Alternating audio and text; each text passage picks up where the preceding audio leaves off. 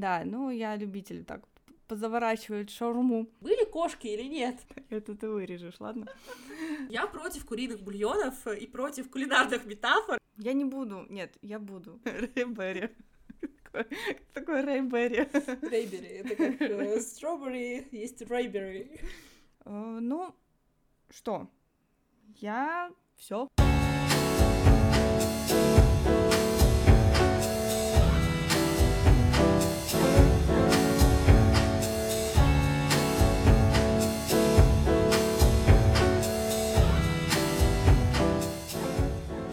Привет! С вами самый северный книжный подкаст Лёта книги и его бессменные и несравненные ведущие Диночка и Дашенька.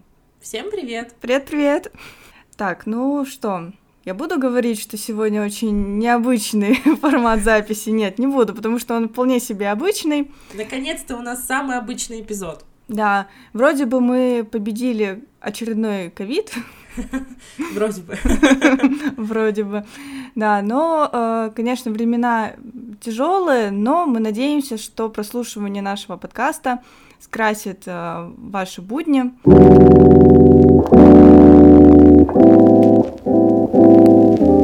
Ну что, мы сегодня будем э, обсуждать э, очень интересную тему. Это я тоже очень люблю постоянно говорить. Для меня все темы, которые мы выбираем, очень интересны, очень актуальны. Э, это э, рассказы. Что такое рассказы, с чем их едят, э, с чем мы их едим и насколько нам вообще вкусно с ними, да? Я, если честно, ужасно не люблю кулинарные метафоры по отношению к литературе, но в этот раз я промолчу. Но ты уже не промолчала, поэтому, поэтому что уж поделать, да. А, значит, э, ну такой первый вопрос, базовый, обычный. Э, Дина, читаешь ли ты рассказы и насколько, не знаю, у тебя хорошо складываются с ними отношения? Ну, на самом деле, а, я рассказы очень люблю. Э, я знаю, что это такая форма, которая является весьма недооцененной, и у многих читателей есть определенные предубеждения по отношению к рассказам. А, и многие действительно любят читать романы, потому что роман, ну, с ним все понятно, да, это понятная абсолютно форма, а, автору есть где развернуться, а, есть время и место и пространство, чтобы раскрыть персонажей, чтобы показать их мотивацию, показать их развитие, раскрыть все конфликты, и самое главное, а, в общем-то, привести персонажей к логичному, продуманному финалу. В романе действительно для этого все есть. А рассказ из-за того, что он такой коротенький, маленький, там, конечно, автору необходимо высочайшее мастерство, чтобы в нескольких страницах текста сделать все то же самое, что обычно, да, нужно делать автору, который пишет романы. Поэтому я искренне а, восхищаюсь теми авторами, которые пишут рассказы, у которых это действительно получается сделать, и получается сделать мастерски, а, потому что за достаточно в достаточно малом объеме текста им действительно удается сделать очень многое. Я даже в Телеграме когда-то в далеком и прекрасном 2019 году Э, проводила такой флешмоб, который назывался «100 рассказов». Э, он начался, у меня даже есть статистика, минутка статистики на нашем канале. Э, начался он 31 марта 2019 года и закончился ровно 31 марта 2020 года. Впервые в жизни я что-то сделала прям вот очень красиво и аккуратно. Суть этого флешмоба была в том, что авторы разных телеграм-каналов а также просто читатели этих телеграм-каналов рассказывали про свои любимые рассказы. И э, в итоге э, флешмоб поддержало 24 человека, я считаю, это довольно много, и э, было собрано 103 рассказа. Вот так вот. Я не уследила в какой-то момент, и кто-то, в общем-то, немножко вышел за рамки оговоренного, но ничего страшного. И вот как ты думаешь, кого упоминали чаще всего каких авторов упоминали в этом флешмобе чаще всего? Ну, у меня почему-то в первую очередь в голову приходит ну, тот же Поляринов с его э, полтора килограмма слов. Ну, вроде, Но там да? скорее не рассказы, там эссе у него. Вот. Ну, ну ладно. Птицева, может быть, нет? Нет. Не, ну, э, подсказочка, это зарубежные авторы ну, или... зарубежные, а, да. ну это То зарубежные есть... Э, авторы. Ну, наверное, Рэй Брэдбери. Вот на удивление нет. Хм. Я тоже думала, что много кто будет упоминать Брэдбери, но, увы. Ну, По, Эдгар По. Вот, нет. Так, стоп, вообще, люди, что вы читаете тогда? Так, интересно. Чаще всего упоминали настоящего короля ужасов, короля большой и малой формы. Лавкрафта. Нет!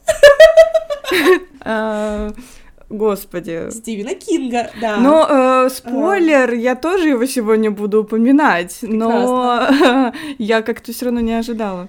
Вот, ну, собственно, самый популярный автор это Стивен Кинг, О. Генри, Хулио Картасар, Джером Селлинджер и Тед Чан. Вот как раз-таки Тед Чан, на удивление, прям вот был практически в каждом третьем отзыве.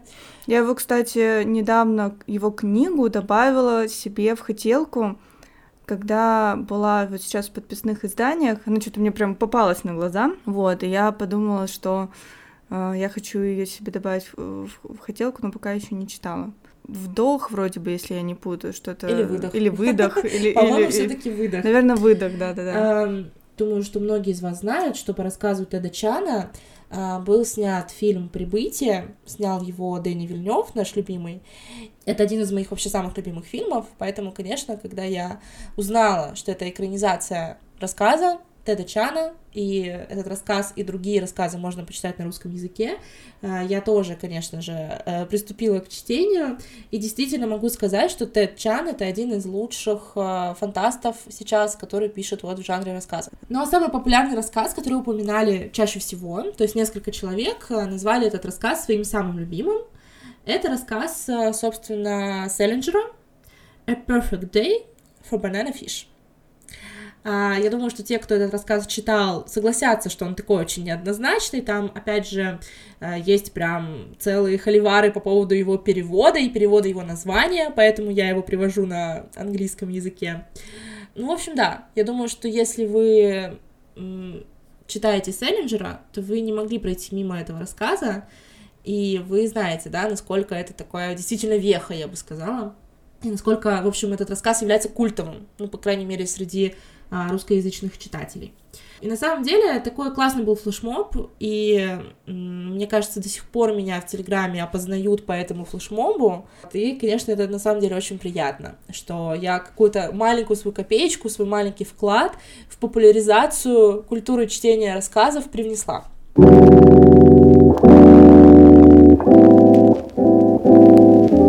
Даша, ты читаешь рассказы? Как у тебя с этим складывается? Расскажи. Я читаю, но не так часто, как, может быть, хотелось бы. А, дело в том, что у меня с ними, в принципе, особое отношение. У меня как-то, может быть, из всех тех прочитанных а, а, сборников рассказов есть в принципе, такие любимые. Есть любимые на половинку, где я, может быть, какие-то рассказы недопоняла, и, ну, в принципе, они мне как-то не подошли. Есть вообще сборники, которые я вообще не поняла и к чему это все было вообще написано. Причем очень часто я начинаю понимать суть э, написанных рассказов уже после прочтения, уже после того, как я начинаю читать отзывы, комментарии, начинаю читать там какие-то разборы, анализы и тому подобное. Тогда я вот уже проникаюсь, я осознаю, что автор тут не просто графоманией да, занимался, а все-таки серьезные темы действительно поднимал, и для него это подчас очень личные темы. А, поэтому вот тогда эти рассказы становятся для меня ближе. Вот э, действительно в рассказе необходимо автору вот в таком небольшом объеме уместить очень много, и поэтому не всегда у всех это получается удачно. Иногда это получается такие вот, знаете, как ну, это грубо будет сказано, как бред сумасшедшего, да, то есть какие-то э, обрывочные э, э, какие-то воспоминания, например, или там тот же самый поток сознания. Конечно, я ничего не имею против вот этого э, течения, да, вот этого потока сознания, это, в принципе, в романах приветствуется и э, там в постмодернистских, да, насколько я, если я правильно понимаю. Поэтому вот порой действительно сидишь потом после э, рассказа, и ты не понимаешь, во-первых, чем все закончилось, что произошло, для чего это было написано. Особенно если в сборнике э, рассказы не одного автора, а многих авторов, да, то есть бывает такое, что ты начинаешь привыкать к стилю одного автора, рассказ резко закончился, дальше идет другой рассказ, и он либо легче идет, либо сложнее идет, потому что это другой совершенно писатель. Вот здесь, конечно, становится трудно. Трудно вообще понять, что к чему и как, а иногда, наоборот, все зависит от мастерства действительно писателей. Но мне еще кажется, что действительно есть такой как бы прием, который активно используют авторы, которые пишут рассказы, это такой элемент недосказанности. А, и его действительно нужно знать, как правильно использовать, потому что а, некоторые писатели, они с ним перебарщивают, и из-за этого, да, возникает ощущение, что ты прочитал рассказ, и как бы, ну, что это было, ты ничего не понял, и а, открытый финал, и, в принципе, там мало что можно из него вынести, да, а, каких-то мыслей, а, но на самом деле, если грамотно использовать этот элемент недосказанности, это только дает рассказу очков, то есть ты действительно закончил читать рассказ, и у тебя вот этот вот есть такое ощущение внутри, что тебе хочется еще, тебе хочется большего, тебе хочется какого-то продолжения, но вроде как его нет, и это такое горько-сладкое чувство, но оно очень приятное. И вот, э, мне кажется, во многом ради этого чувства люди тоже читают рассказы, ради вот, вот этого элемента недосказанности, который грамотно сработал. Да, я полностью согласна, и э, вообще к рассказам в последнее время, как мне кажется, все больше и больше внимания. А, допустим, в Букстаграме я все чаще встречаю посты э, ребят про прочитанные сборники рассказов. А, чаще всего это как раз-таки новинки а, издательств, которые сейчас выходят. И это очень здорово. Это здорово, что все чаще и чаще люди обращаются к этой форме, а, так как здесь действительно много интересного можно почерпнуть. И особенно те, кто, может быть, мечтает свою жизнь связать с писательством, как-то, может быть, да, также могут начать, может быть, сначала с рассказов, да, а потом уже перейти на романы, например. Это интересно, но, э, опять же, я, конечно, повторюсь, что здесь все зависит от мастерства и, ну, порой даже, кстати, от известности, наверное, автора. То есть порой мы делаем такую небольшую уступку, наверное, своему любимому автору. Вот он написал что-то ему там ну вот непонятно, ну ладно, я же тебя люблю, да. Мне кажется, ты имеешь в виду кого-то конкретного. А, нет, на самом деле и да, и нет, но как бы такое чувство тоже порой бывает. А, мне на самом деле еще кажется, что рассказ это в принципе, почему он сейчас а, набирает популярность, а, потому что рассказ это в принципе очень миллениальская форма выражения мысли.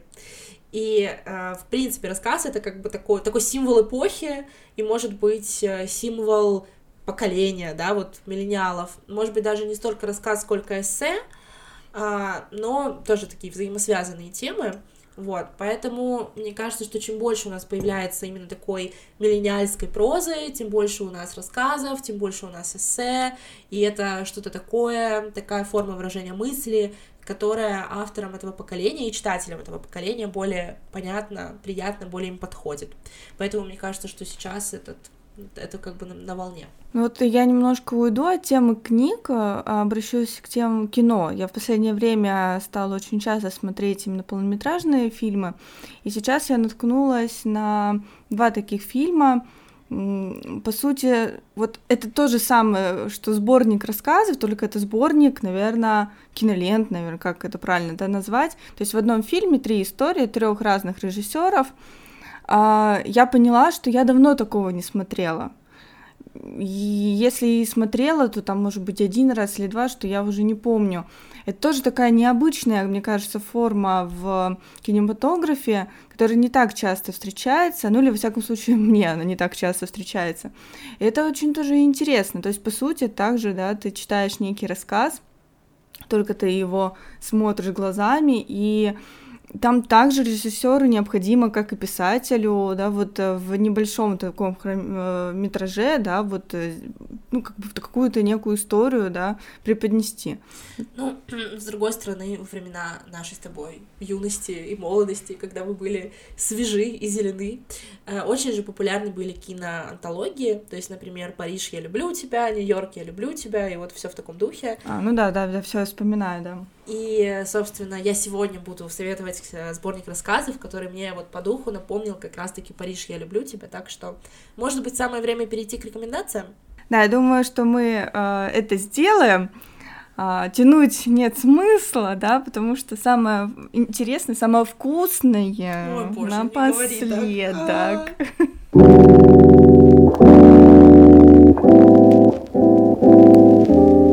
Я начну э, свою рекомендацию с писателя, которого не было в твоем флешмобе. Это Рэй Брэдбери и его сборник «Человек в картинках».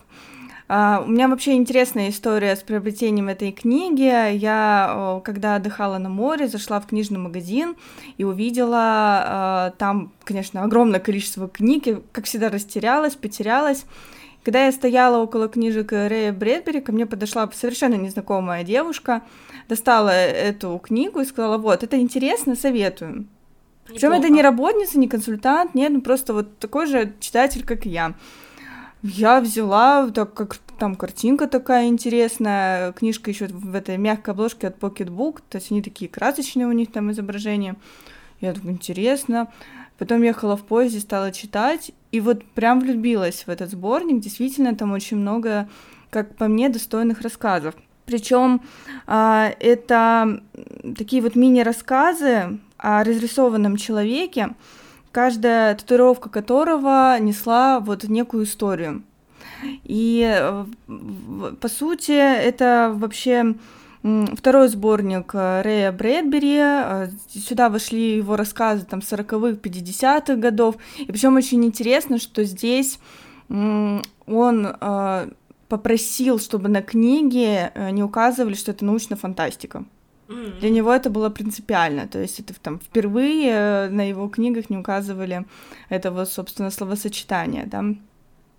А, я особо подробно не буду рассказывать, потому что здесь можно вечность об этом говорить, но, наверное, самый такой любимый рассказ, который мне запомнился, это рассказ под названием «Вельт».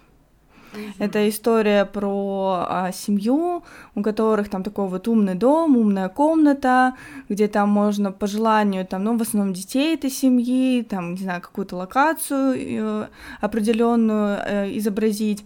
И, собственно, в какой-то момент появляются львы, что-то там такое нагнетающее атмосферу происходит. И, э, конечно, Спустя много э, лет я уже, когда читала отзывы на этот рассказ, я увидела совершенно вообще э, разное мнение и э, поняла, что я на что-то действительно не обращала внимания, на что-то там закрывала глаза, э, на что-то я наоборот больше внимания уделяла, хотя это вообще не важно было в этом рассказе. Но вот все равно э, он так вот отпечатался у меня в голове, и для меня вот в принципе шок, да, вот что писатель описывал подобные технологии вообще ну, собственно, там, в 50-й год 20 века, да, вот это, конечно, для меня всегда шок, не только касательно Рэя Брэдбери, но и многих писателей, там, того же Герберта Уэллса, например, вот. В общем, я советую всем э, прочитать «Человек в картинках», и я думаю, что вы найдете для себя тот самый рассказ, который с вами останется на всю жизнь, да, а если же, может быть, у вас какие-то иные есть сборники рассказов Рэй. Э, Рэй Берри... Такой Рэй Берри. Рейбери, это как стробери, есть Рейбери. А если у вас есть какие-то другие сборники рассказов Рэя Брэдбери, которые вам безумно нравятся или просто нравятся, да, то Пишите, э, рекомендуйте их в комментариях.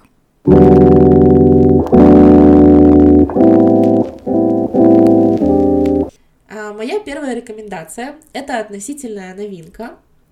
А, это сборник рассказов под названием «Время вышло», а, который был издан совсем недавно в издательстве «Альпина Проза». «Время вышло» — это 13 историй, которые написаны современными русскоязычными авторами и которые все написаны в жанре антиутопии. То есть это 13 взглядов на возможное ближайшее будущее нашей страны, что уже само по себе довольно интересно. А здесь, мне кажется, нужно немножко вот так вот задуматься над тем, а вообще почему антиутопии так популярны в нашей стране. На самом деле, мне кажется, ответ, ну, прост, потому что мы все, ну, достаточно долго жили в антиутопии в советские годы, можно сказать и так, ну и отчасти живем в антиутопии до сих пор, Поэтому мне кажется, что это жанр, который максимально близок к нашей российской действительности, поэтому он так популярен э, в народе. Э, ну и кроме того, антиутопия, она же вообще по сути что такое? То есть она представляет собой страхи и пороки современного общества, которые показаны в таком гротескном ключе немножко, может быть, даже гипертрофирована. То есть любая антиутопия, которая вроде как на первый взгляд рассказывает про будущее, конечно же, рассказывает на самом деле про настоящее, про какой-то страх или какой-то порог общества, который, возможно, в будущем э, представляет из себя какую-то опасность, да, или угрозу для человечества. Мне кажется, это очень интересно, и это такой э, ну, классный инструмент, э, чтобы поисследовать действительность, да, чтобы поисследовать настоящее. Ну, какие именно рассказы здесь представлены? Из тех, что, например, мне запомнились больше всего. Да, кстати, сразу так, хочу сказать, что есть э, также критика на этот сборник рассказов, я уж тоже, конечно, всего начиталась, и э, многие ругают э, э, этот сборник за то, что там практически не представлены женские голоса. А в современной русской литературе их довольно много, и здесь они, к сожалению, не представлены. То есть здесь есть только э, рассказ Ксении Букши, который называется устав, регулирующий и уполномочивающий вещи и явления, в скобочках, выдержки, а, и э, рассказ Алисы Ганиевой «Министерство благополучия». И, собственно говоря, все. Возникает вопрос, а, а где же у нас Евгения Некрасова, которая мастерица настоящая в области рассказа, э, где у нас, э, там, например, Дарья Бобылева, которая прекрасно пишет хоррор-рассказы, она, можно сказать, на этом специализируется, и почему-то ее в этом сборнике нет. Ну, в общем, я согласна с теми критиками, да, которым не хватило женских голосов в этом сборнике. А, это такое есть, да, такой момент. Вот, но, тем не менее, э, из того, что мне запомнилось, например, вообще чудесный рассказ а, Александра Пелевина, который называется «Планета жирных котов», просто э, вообще нечто абсурдное, нечто э, такое сюрреалистичное местами, очень такое смешное, очень забавное, очень едкое, ироничное. В общем, если вам нравится как раз абсурд э, в антиутопиях, то вот читайте Александра Пелевина, и, в общем-то, будет вам счастье. Меня, конечно, поразил рассказ «Смена» Эдуарда Веркина. А, это как раз был тот самый случай, когда э, там такой, ну, высокий порог входа, и ты начинаешь читать рассказ, тебе вообще ничего не понятно, что происходит, ты уже на середине, а тебе все еще ничего не понятно, но к концу что-то становится ясным, да, что-то у нас эм, по полочкам, можно сказать, раскладывается, но элемент какой-то недосказанности все равно остается. И из-за этого к этому рассказу мысленно хочется возвращаться а, постоянно все больше и больше. Ну, какие здесь есть еще имена, просто перечислю. Например, Денис Драгунский, а, Вадим Панов, Дмитрий Захаров, а, Герман Садулаев, Андрей Рубанов. В общем-то, если вы хотите не просто а, поисследовать пороки и страхи современного общества, но еще и выяснить, что из себя представляет современный литературный процесс, то читайте этот сборник, я думаю, что много вам станет ясно и понятно. Я, кстати, да, очень часто встречаю отзывы сейчас на этот сборник, и я его тоже себе добавила в хотелку в свое время, потому что, в принципе, жанр антиутопия один из моих любимых жанров, поэтому э, как только я увидела, что это вот история объединены этим э, жанром, я, собственно, и захотела их вообще прочитать. Но пока еще вот не сложилось, после твоего отзыва все-таки это уже Ура! Ближе, да, ближе. Ура! Хоть одному человеку книжка продана. Ура!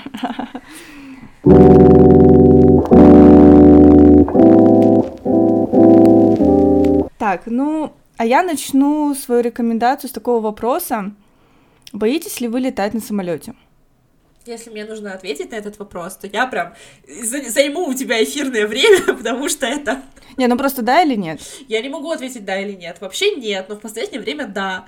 Ну, то есть, э, скорее нет, чем да. Скорее нет, чем да. У меня же, наоборот, скорее да, чем нет. При этом я понимаю, что у меня опыт полетов не такой большой, как у тебя. И все-таки я все равно остаюсь на вот этой позиции, а, потому что, наверное, все-таки больше то, что на нас влияет в данном случае. Не сам даже факт а, того, что мы сидим сейчас в самолете, да, а эти истории, которые рассказывают эти истории, которые показывают, которые реальные истории, да, случаются а, с пассажирами самолетов. Поэтому, наверное, из-за них как раз-таки вот этот вот страх и возникает. И э, я сейчас просто перейду, конечно, уже к рекомендации. Я могу э, сказать одно, что когда я последний раз сейчас вот летала, совсем недавно, и когда взлетал самолет, я увидела просто, что на его крыле там начинает вот это вот, как это, как это правильно называется? Закрылка. Не закрылка, а вот, ну, собственно, его части этого крыла начинают вот так просто теребиться. Я думала, они сейчас просто от, э, там, не знаю, давления, ветра, они просто нафиг там куда-нибудь улетят сами по своей какой-то собственной траектории. И я вспомнила один из рассказов вот этого сборника, о котором я буду говорить. А что же это за сборник? Это такая вот антология под руководством Стивена Кинга, и Бена Винсента «Летать или бояться» она называется. Там есть рассказ Джо Хилла? Да, ну это его сын, да? Ну, да. Стивена Кинга, да. Мне кажется, что, по-моему, я как раз рассказ Джо Хилла читала. Он был включен в какой-то в какую-то антологию, каких-то тоже рассказов. Э, ну, в общем, по-моему, да, что-то такое я припоминаю. Да-да-да, и, собственно, я и узнала как раз благодаря этому сборнику, что у Стивена Кинга есть сын, и что он тоже писатель. У него есть еще один сын, Оуэн Кинг, и он тоже писатель, и они даже вместе с папой написали там какой-то совместный роман, по-моему. Вот, так что, в общем, все дети Стивена Кинга пошли по его стопам. Ну вот да, интересный, конечно, момент. И, э, собственно, э, что же представляет из себя вот этот сборник? Вообще, Стивен Кинг сам очень такой большой бояка летать на самолете. И идея этого сборника, она ему пришла, собственно, в Бангоре на премьере Темной башни. Он сидел в ресторане, отдыхал, и через дорогу от этого ресторана, собственно, был вот аэропорт Бангор. И тут у него зародилась вот эта вот идея э, создать вот такую антологию самых различных несчастий, какие только могут произойти в самолете, ну вообще в полете, да.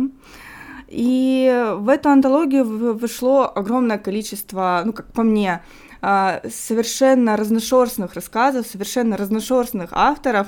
То есть там а, можно встретить и Рэя Брэдбери, и Конан Дойля, и, собственно, конечно, самого Стивена Кинга, вот, и многих авторов. Причем э, какие-то, допустим, были для меня удивительные встречи. Ну, например, с Конан Дойлом. Я не ожидала, что у него вообще, в принципе, встреча такой рассказ, какой он есть в этом сборнике. А, также Стивен Кинг каждому рассказу написал некое такое а, предисловие, очерк, а, собственно, об авторах. И в конце книги имеется еще дополнительная информация про другие известные произведения этих авторов.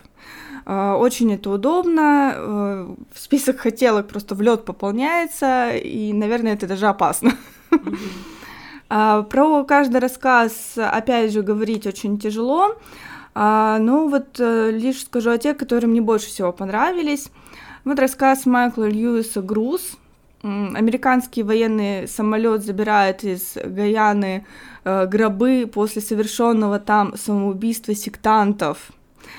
И, собственно, ну, сами действия уже с этими гробами и с этим, э, с тем, что внутри этих гробов, да, уже происходит, собственно, в самом полете. А, рассказ э, Конан Дойля «Ужас высоты». Вот представьте, что вы в верхних слоях атмосферы, а там оказывается своя жизнь. Вот э, летите вы, да, на самолете, и вот сейчас вы что видите? Вы видите облачка, все красиво, там закатик, все такое умиротворяющее. А тут на тебе и медузы плывет. Вот, конечно, для меня это было вот такое впечатление а, оказано определенное, и мне тоже подумалось, что Хаяо Миядзаки мог бы что-то такое нарисовать, mm. вот, э, проиллюстрировать вот этот вот рассказ. А, Ричард Матисон, кошмар на высоте 6000 метров. Вот с виду обычный пассажир, но глюченный какой-то. И, собственно, вот этот рассказ я и вспомнила, когда летела сейчас на самолете, потому что вот он сидит такой в самолете и смотрит на крыло и видит на крыле гремлина, грызущего фюзеляж самолета. То есть как бы только он это видит и не понимает, почему другие пассажиры это не видят, это же паника, сейчас же все, сейчас катастрофа произойдет. А, Эдвин Чарльз Тап, Люцифер. А, главный герой работник морга, такой противненький вообще человек, однажды крадет кольцо с пальца труба, а кольцо уже не такое уж и простое. Ну вот и оказалось, что когда он начинает понимать, что кольцо не простое, он уже был в самолете, собственно, в этот момент. Ну и вот как раз рассказ Джо Хилла «Вы свободны» мне тоже очень понравился. Капитан самолета передает новость, что на острове Гуам произошел некий инцидент. Ну, в общем, там все плохо на самом деле. И как же он отразится на жизни всех этих людей и мира в целом, я не буду спойлерить.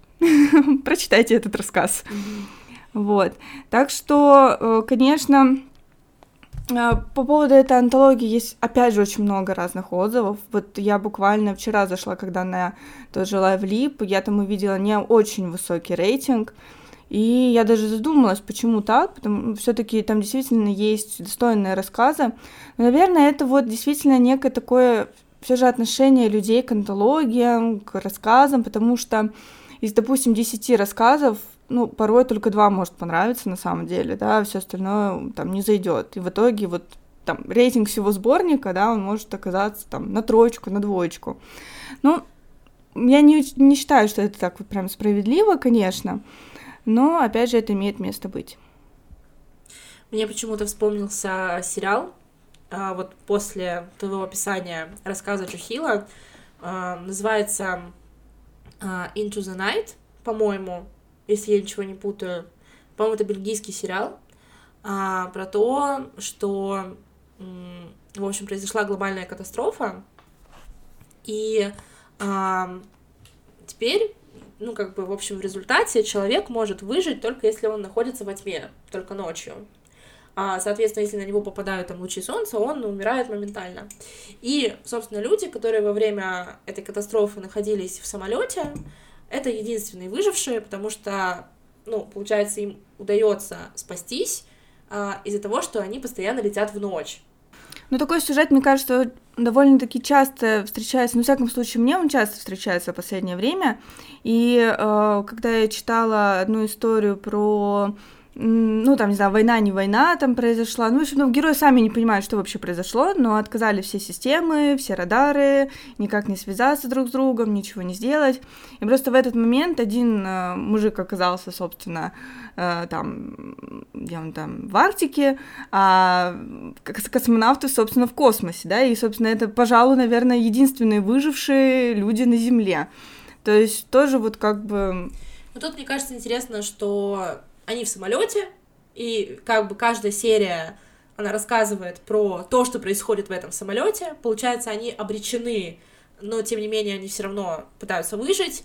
На самом деле очень захватывающий сериал, я советую посмотреть, а, если вам такая тема интересна.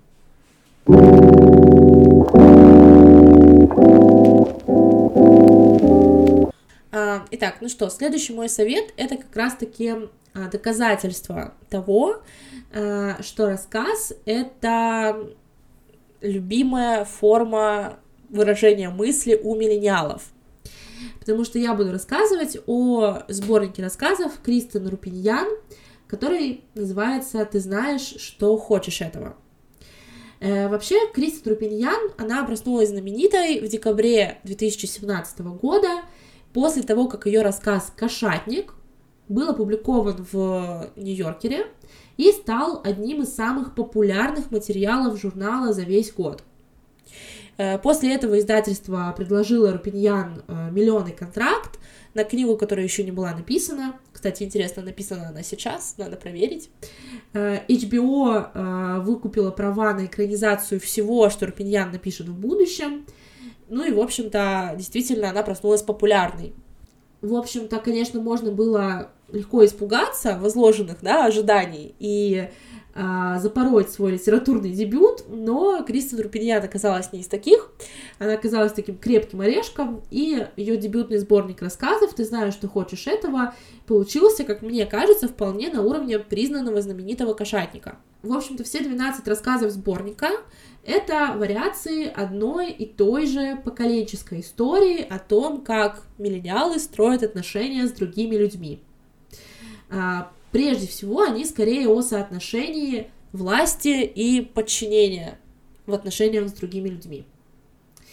А, мне понравилось, что Рупиньян очень смело играет с жанрами. В сборнике можно найти, например, а, готическую сказку. Она называется «Зеркало, ведро и старая бедренная кость» о том, как принцессу заставляют выйти замуж, а она все никак не может найти себе суженого. Вот. И если, кстати, вы думаете, что это такая наверняка феминистическая история, и вы точно знаете, чем она закончится, вот нет. Вот рассказ, я уверена, вас удивит. А, есть рассказ, который называется «Шрамы». Это такая метафоричная история с элементами мистики, которая показывает, как далеко мы готовы зайти, используя своих любимых в личных целях. А, есть рассказ в духе Стивена Кинга, Э, он называется «Сардинки». Есть такая экзотичная история в кенийском антураже под названием «Ночной бегун». Э, но, в общем-то, большинство рассказов, они написаны в излюбленном жанре поколенческой драмы. Мне как раз-таки кажется, что э, почему рассказы Рупиньян, они, в общем-то, так заходят людям не только из-за вот этой темы, да, но и из-за того, что она очень чутко относится к деталям. А, и она как раз-таки мастерски владеет вот этим, вот этим приемом легкой недосказанности. А, рассказы Рупиньяна, они как раз оставляют такое впечатление, ее истории, они всегда завершены, но вот одна какая-нибудь деталь обязательно зацепит твое сознание, и ты будешь возвращаться к ней снова и снова. Ну, как в том же самом «Кошатнике», я думаю, что, а, опять же, многие из вас знают, о чем этот рассказ. А, он, ну, по сути, о неудачном свидании, о том, как а, такой молодой человек приглашает девушку провести с ним вечер, но, в общем-то, что-то идет не так, они расстаются, и этот рассказ интересно обсуждать э, в компании, собственно, э, в которой есть и мужчины, и женщины, потому что женщины одним взглядом смотрят на этот рассказ, а мужчины совершенно другим. И это э, такой рассказ, который можно обсуждать, мне кажется, бесконечно, и который очень много говорит о взаимоотношениях полов и, в общем-то, о разнице и о схожести между мужчинами и женщинами. И вот, собственно, там есть такая деталь, что в итоге рассказ заканчивается, ты так и не понимаешь, а были кошки или нет. А это на самом деле может очень сильно повлиять на характеристику этого мужского персонажа, если у него кошки или нет все-таки. Вот, и так вот практически в каждом рассказе Рупиньян. Э, мне кажется, что это очень очень классно, очень здорово. Ну и на что похоже, я думаю, что вы уже все догадались, что действительно рассказы Рупиньян очень похожи на Салли Руни, на прозу Салли Руни, так что если вы фанат, то не проходите мимо. Еще мне немножко напомнила э, серию Кэролайн Кэпнес «Ты», «Новая ты», «Опять ты» и так далее.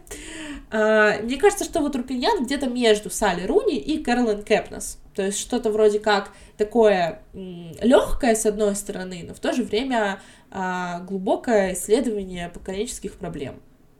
Вот такое мое ревью на сегодня.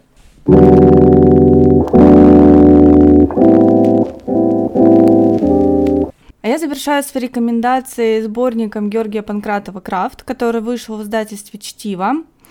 Это вот такой э, сборник, пропитанный терпким ароматом экзистенциального кризиса. Ничего себе завернула. Да, ну я любитель так позаворачивать шаурму. А, вообще, крафт — это лично для меня шесть захватывающих, но местами скучных, прекрасных, но иногда противных историй.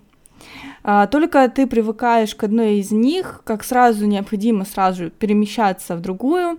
Это, конечно, опять же, не минус данного сборника, а вот э, некое такое особое отношение, в принципе, со сборниками рассказов. Больше всего меня зацепили сюжеты таких э, э, рассказов, как Голландия и Воючки. Э, Воючки. Извините. Воючки, это важно, да. Ну, кто о чем, кто о чем думает. Причем в оючке э, первая буква не наша В, а В английская. Что как? тоже очень вот важно. шаурму, если честно. Да. Э, собственно, про рассказ Голландии. Э, здесь не только красивый пейзаж Голландии, но не той самой, о которой вы, может быть, подумали. Это историческая местность на северной стороне Севастополя.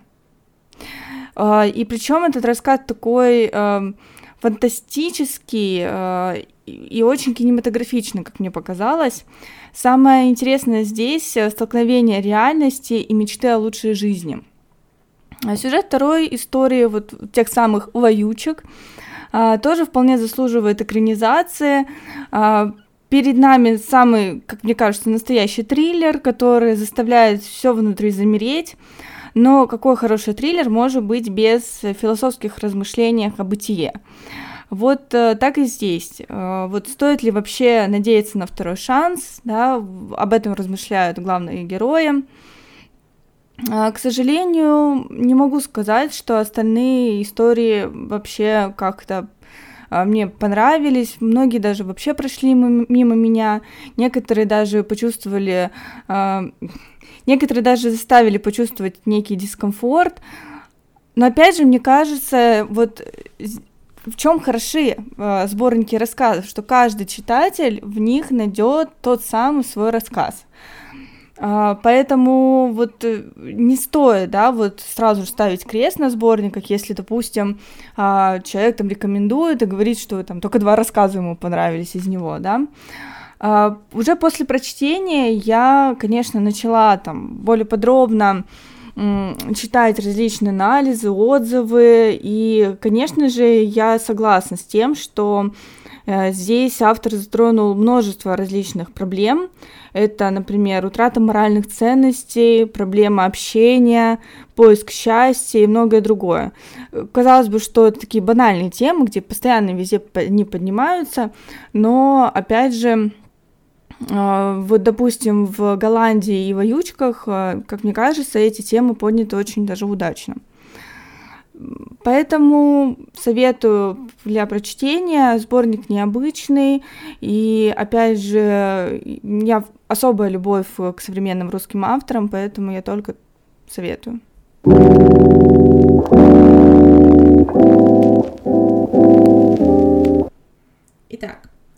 И моя финальная рекомендация, как я и обещала, я посоветую сборник рассказов, который является таким литературным аналогом э, всеми любимого фильма «Париж, я люблю тебя».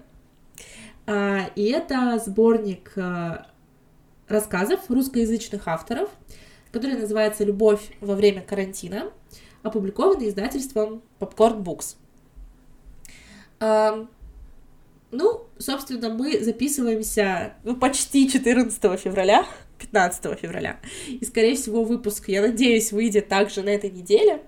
Ну, а неделя у нас началась э, с Дня Святого Валентина. А, конечно, такой неоднозначный праздник, но, тем не менее, а, раз у нас неделя проходит под э, знаком Дня, Дня всех влюбленных, не посоветовать э, какой-нибудь сборник про любовь, конечно, я не могу. И, мне кажется, отличным вариантом будет как раз-таки сборник «Любовь во время карантина». А, он представляет собой подборку зарисовок разных авторов, разных жанров, разных направлений, объединенных общей идеей. А, на этот раз эта идея «Любовь во время пандемии». А, чем этот сборник отличается от каких-нибудь аналогичных сборников про любовь. А здесь, э, в общем-то, понимание любви очень широкое. Здесь есть рассказы о квир любви, о любви к себе, о любви к своей семье и даже любви к домашним животным, что очень часто остается вне литературного контекста, но не в этом сборнике рассказов. А, есть истории в формате дневника, классические тексты, постмодернистские тексты. В общем, на любой вкус и цвет. действительно, как уже говорила Даша, любой здесь найдет тот самый свой рассказ. Я в этом не сомневаюсь. А, если вы устали от коронавирусной темы, то не переживайте, в этом сборнике про любовь больше, чем про карантин. И рассказы, они на самом деле получились настолько теплыми и душевными, что, мне кажется, отлично помогают принять и осмыслить а, тот коллективный опыт, который мы все пережили в 2020 году и на самом деле продолжаем проживать сегодня. А, моими фаворитами являются рассказы, ну, в принципе, моих любимых писателей, чего уж тут греха таить, поэтому они мне понравились в этом сборнике. Это рассказы Евгении Некрасовой, Ольги Птицевой, Ольги Брейнингер, Микиты Франко. Там у него, кстати, рассказ, э, такая пасхалочка для всех, э, кто читал его книгу «Тетрадь в клеточку». По сути, это такой э, фанфик, написанный самим автором по мотивам его романа «Тетрадь в клеточку». Очень милый, кстати. Вот. Ну, и, в принципе, с остальными рассказами у меня тоже случился матч, как говорится. Вот, так что если в какой-нибудь морозный февральский день, когда вы слушаете этот выпуск, вы ищете литературный аналог чашечки горячего шоколада с маршмеллоу, читайте «Любовь во время карантина», и будет вам счастье.